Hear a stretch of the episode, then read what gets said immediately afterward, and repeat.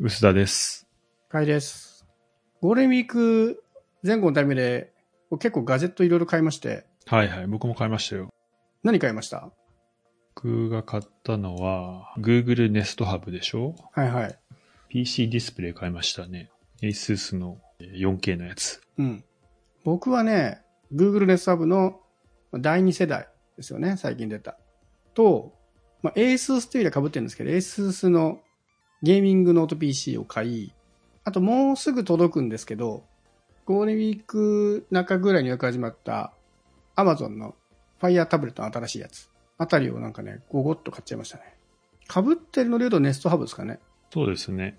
今回あれですよね。ネストハブっていうのはディスプレイ搭載モデルなんですけど、睡眠のデータを取れるっていう機能が新しくついた。どう使ってます？今。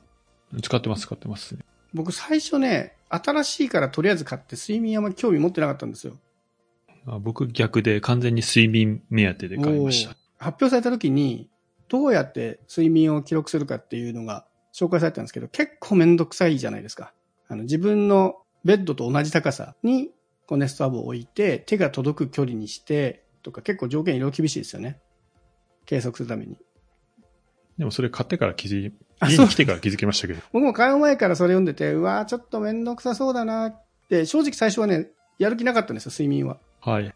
まあ新しいから試そうぐらいの感じで買って、で、なんかたまたま手が空いて、で、うちの枕元見たら、あ、でもこの高さならちょうど置けるなみたいな場所があったんで、置いてみて使ってるんですけど、いや、結果すごい設置してよかったです。めんどくさいと思わずにやるべきだったなっていうのはね、そうですすごいね。痛感してる。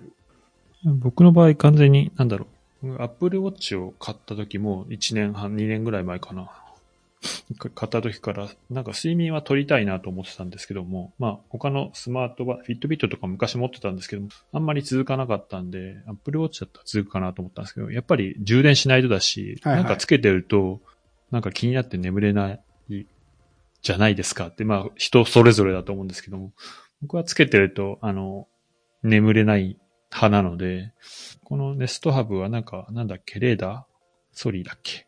がついてて、その、レーダーで人の睡眠の具合、今寝てるとか、いびきかいてるとか、そういうのを検出してくれるんで、えっ、と、眠りの状況が非接触でわかりますっていうのがまあ特徴なんですよね。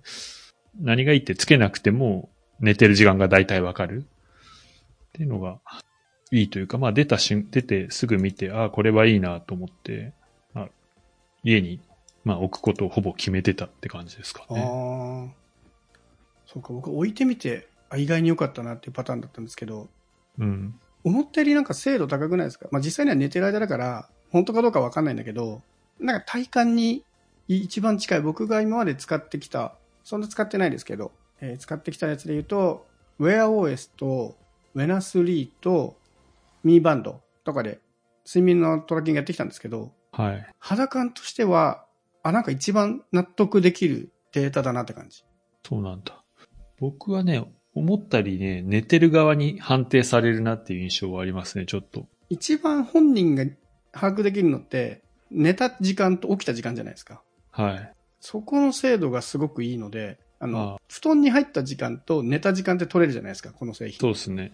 それが、ああ、確かにこんぐらいだわって。全然寝れなかった日とか、あ最近たまに。に1時間ぐらい寝れなくて布団の中こもってる時あるんですけど、はい。それが綺麗に取れてるんで、布団の中にいて喋ってないから、そんなに変わんないかなと思ったんですけど、その微妙な差をちゃんと取ってるんで、そこがなんか信頼感がある。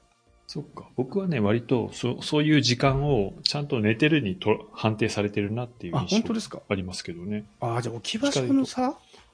うんかもわかんないですね。僕も本当横、顔を横に向けたら目の前にあるぐらいの、相当近いところに置いてますね。ああ、これでもさ、あの、一応、マットレスから30から60センチ離して、頭や胸の近くって書いてあるんで、まあでもそんな離れないんで、割とマットレスの隣ぐらいに置いて、ちょっと遠目に寝るみたいなのやってます。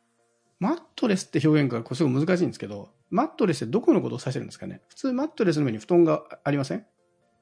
で、マットレスの上、マットレスに寝てますよ、僕。あ、そうなんだ。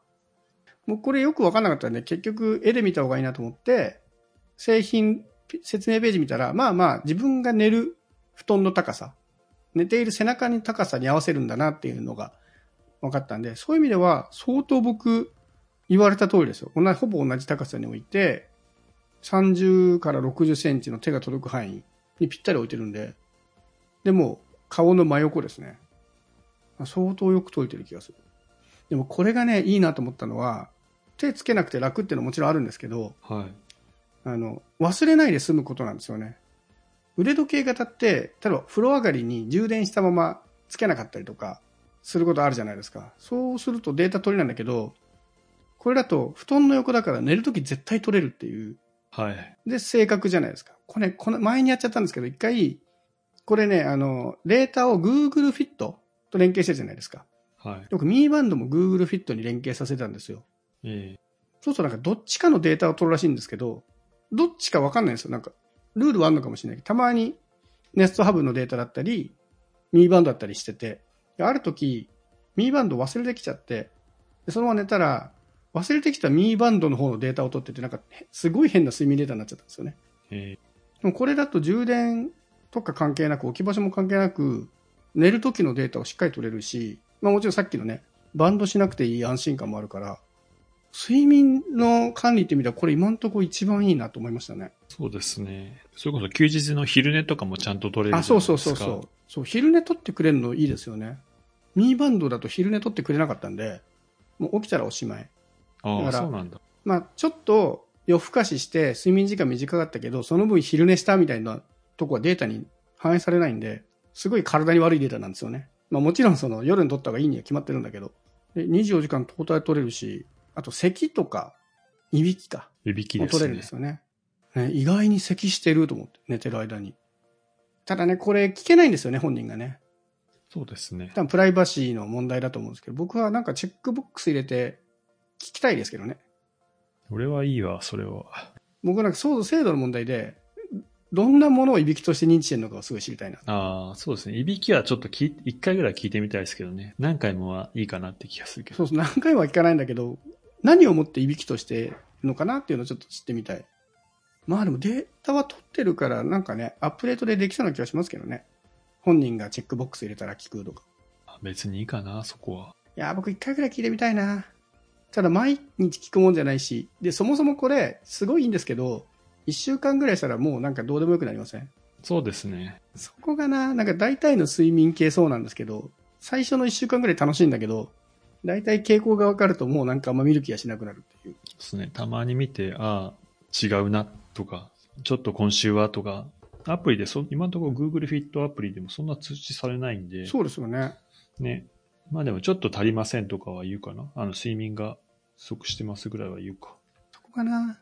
せっかく取れてるんで、その取ったデータで、なんかね、もう少し健康管理とかうまくできるといいんだけど、今のところさ、警告が結構、なんだろう、時間通り眠れてませんとか、寝る前に9時間前からカフェインを控えてくださいとか、結構改善案が厳しい、厳しめというか、そんなこと言われてもな、みたいな。そうなんですよね。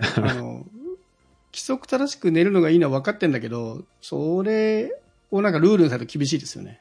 もうちょっと小さな工夫で改善できるようなことを言ってほしいんだけど、すげえ、あの、大正論を言われて、もうな、あの困るなっていうのはありますよね。僕だとそうじゃないだけなのかもしれないけど、例えばいびきがすごい多すぎて、これ病院行った方がいいとかだったらアドバイスくれるんですかね？どうなんですかね。そういうの欲しいですけどね、でもね。まあ、あくまでね、それ医療機器じゃないからっていうのは前提としてあると思うんですけど。まあ、だから、すごく今までの睡眠トラッカーの中では、手ぶらでできるし、布団で寝るのは全部取れるっていう意味ではすごくいいんですけど、でもちょっと後半切るっていうのと、あとこれ別のアップデートとしてスピーカーの性能上がってるじゃないですか。そうなんですよね。確かに結構音楽聴くと良くなってるんですよね、前のモデルより。そうそう。僕も、あの、リビングでさ、このネストハブの1個前、第一世代のを使ってて、それよりだいぶ音が良くなってるんですよね。で、ジェスチャー操作も一応できるようになってて、利用頻度で言うとリビングの方がスピーカーとしては全然高いから、ね、本当は利用頻度が高い方にね、第二世代を持ってきたいんですよね。でも、第一世代には睡眠モニターがないので、そう。これは悩ましいですよね。いや、2台変えた話だと思うんですけど、要は、両方新しくなった話だと思うんですけど、スピーカー良くなったからそれで音楽聴きたい、リビングで聴きたいのに、睡眠機能があるからどうしても優先はそう。進出になっちゃうっていう。宝の持ち腐れ感は結構、うんありますよね。ね睡眠は一時、一週間ぐらいで飽きちゃうとかいう問題もあるし。いや、面白いんだけどな。思ったよりよく取れる。っていうのはすごいですね。ただ、今んとこ無料だけど、もしかしたら、ね、睡眠トラッキングが有料になる可能性も。そうね有料になった時に続けるかっていうのは結構悩ましい気がしますね。まだ値段も何も言ってないんでわかんないですけど、そういう意味では、なんか意外にいい製品だったものの、ちょっとなんかこう、もったいなさ。あと、個人的にはカメラ欲しかったんですけど、今回もカメラが来なかったっていうところがい。やー、寝室はなしじゃないですか。やっぱああ、寝室じゃないんですよ、その用途としては。あの、どっちかというとリビング用途でカメラがあると、まあ、ビデオ会、ビデオ通話とか多分親に連絡するとか、誰かに話すとかが簡単にできる。10インチモデルだとあるんですよね。前に出たそう。ですね。マックスの方がマックスのあって、あれカメラの追従もしてくれたりするんで、結構あれでビデオ会議とか、サクッとやるのは結構便利な機能だったんですけど、まあ、今回7インチのモデルにはついてこなかったんで、まあ寝室特化だからいらないってことだと思うんですけどね。そうですね。いやーなんか面白いんだけど、難しいですね。結構気に入ってます。気に入ってるけど、睡眠が必要がない人には別に、そうそう。でも逆に睡眠必要ない人の方が、スピーカー良くなったから、普通に楽しめそうですけどね。これで、ちょっとしたドラマとか見るとか、映画見るって時に、で音がいいとそれなりに楽しいじゃないですか。このぐらいのスピーカーだと映画とかも十分楽しいなと思いましたね。あと、すっごい微妙ですけど、アラーム音ちょっと変わってるじゃないですか、こっち。はい。で、あれがすごく良くて、今までと同じアラーム音なのにちょっとアレンジしてるのが好きで、僕わざわざアラームをこれでかけてます。あ、そうなんだ。なんかちょっとなんか上品な感じの音に変わってました。えー、細かい違いですけど。いや、でも技術的にもどうやってるのかすごい気になるな。あの、仕組みがどうなってるかは文章では知ってるんだけど、どうやって検知してんだろうみたいなのはね、ほんと魔法のようによく取れているから。なんか書いてありましたよ、記事に。うん。いや、書いてあるんですけど、なんて言うんだろう、目に見えないというか、なんか数式だけ並べられてもよくわかんないとこあるじゃないですか。結構、あの、論文も出てる。論文そこ読み込めばいいのか。ぜひ、あの、読んでください。なんかな、もうちょっとこう分かりやすい PV とか見てみたいけど、なかったっけな。布団の中でおとなしくしてるのに寝たか寝てないか分かってんのってすごいなと思って。まあでも睡眠系気にしてる人とかは、本当にトラッカー化よりはこっちの方がいいかもしれないですね。まあでもなんだっけ、あの、深い眠りとか、やっぱトラッカーだと、なレム睡眠みたいな、あはいはいなんか、ああいうの取れたりするじゃないですか。そういうのは確かにないですよね、これ。あの、そうなんですよ。あ、取れないんですかね、これだと。どうなんだろう。多分取れないんじゃないですか。やっぱ心拍とかは取れないから。ただ、あれもなんか当てにならなくないですか？僕、あっちの方が当てにならなくて。なんかふわっとしてますよね。寝た時間って、僕結構複数、前までは、ウェナスリーとミーバンド、両方つけたんですけど、睡眠時間は大体合ってるんですよ。お互い。そんな、多少ずれるけど。だけど、深い睡眠は全然違うんですよね。どっち、どっちを見てても。ああ、なるほどね。で、他のデバイスってもうバラバラなんで、深い睡眠でちょっと当てにならんなって個人的に思ってるんで、もういっそのことないネストの方が僕はシンプルでいいかなと思っちゃった。なるほどね。まあ結局深い眠りが分かったからさ、なんだとか、こそれがこう何かの改善に役立てられるかっていうと、それをなんかうまく役立てられた経験がそうなんですよね。ないですよね。まあ、深く眠れてないんだしか思わないし。ああ、そうっすね。まあ、そういう意味ではデータ取った後の活用が、まだまだあんまりメリットを感じないところは大きいですよね。まあねそれがこれからなんでしょうけどね。うん正直面白いんですけど、じゃあ1万1000円だっけのスピーカーの価値を取り返せるぐらいのこうメリット。自分は面白いからいいと思ってるけど、他の人にこれ買いなよっていうほど、こう、何か、ね、そうですね。これによって生活が変わるかっていうと別に変わらない。あの、割と技術的に面白いとか、本当睡眠を取りたい人にはつけなくていいよってめちゃくちゃメリットだと思うんだけど。そこはすごいメリットだと思うんですけどね、ねニッチだけどそれ。が、うん、それがない人にとってとか、そういうのをやったことがない人にとって、何がメリットですかって言われると、ちょっと、うん、別にいいかな、みたいな感じにはなりますかね。まあでもこれを、あの、トリガーにして、スマートスピーカー使ってみて、そこから音楽聴いたりとか、動画見たりとかに広がっていくとまあいいのかなとは思うんですけど、どうなんだろうな、そこまでのキラーではない気もするし、うん、すげえ地味っちゃ地味で地味す。は地味なんですよね。華々しい新製品の割には結構地味な機能を入れてきたなっていう。まあでも最近スマートスピーカーとかもそんな感じじゃないですか。もう喋るとかね、ジェスチャーとか普通になってきて、まあある特徴がないないというか、やることもなくなってきたかなって気がしてましたけど、これはかなり目新しいと思うんですけどね。その睡眠トラッキングとかやってる人は、で、特にバンドとか位置つけるのが面倒って人は、これやってみるといいかもしれないですね。そんなに高くもない。1万円ぐらいならギリギリ。バンドをつけるのが面倒だと思ってる人にとっては1万円ぐらいならいいかもしれないですね。それ以外の機能もいっぱい使えるわけだし。そうですね。睡眠トラッキング、睡眠トラッカーに興味ある人は、ぜひ試してみてください。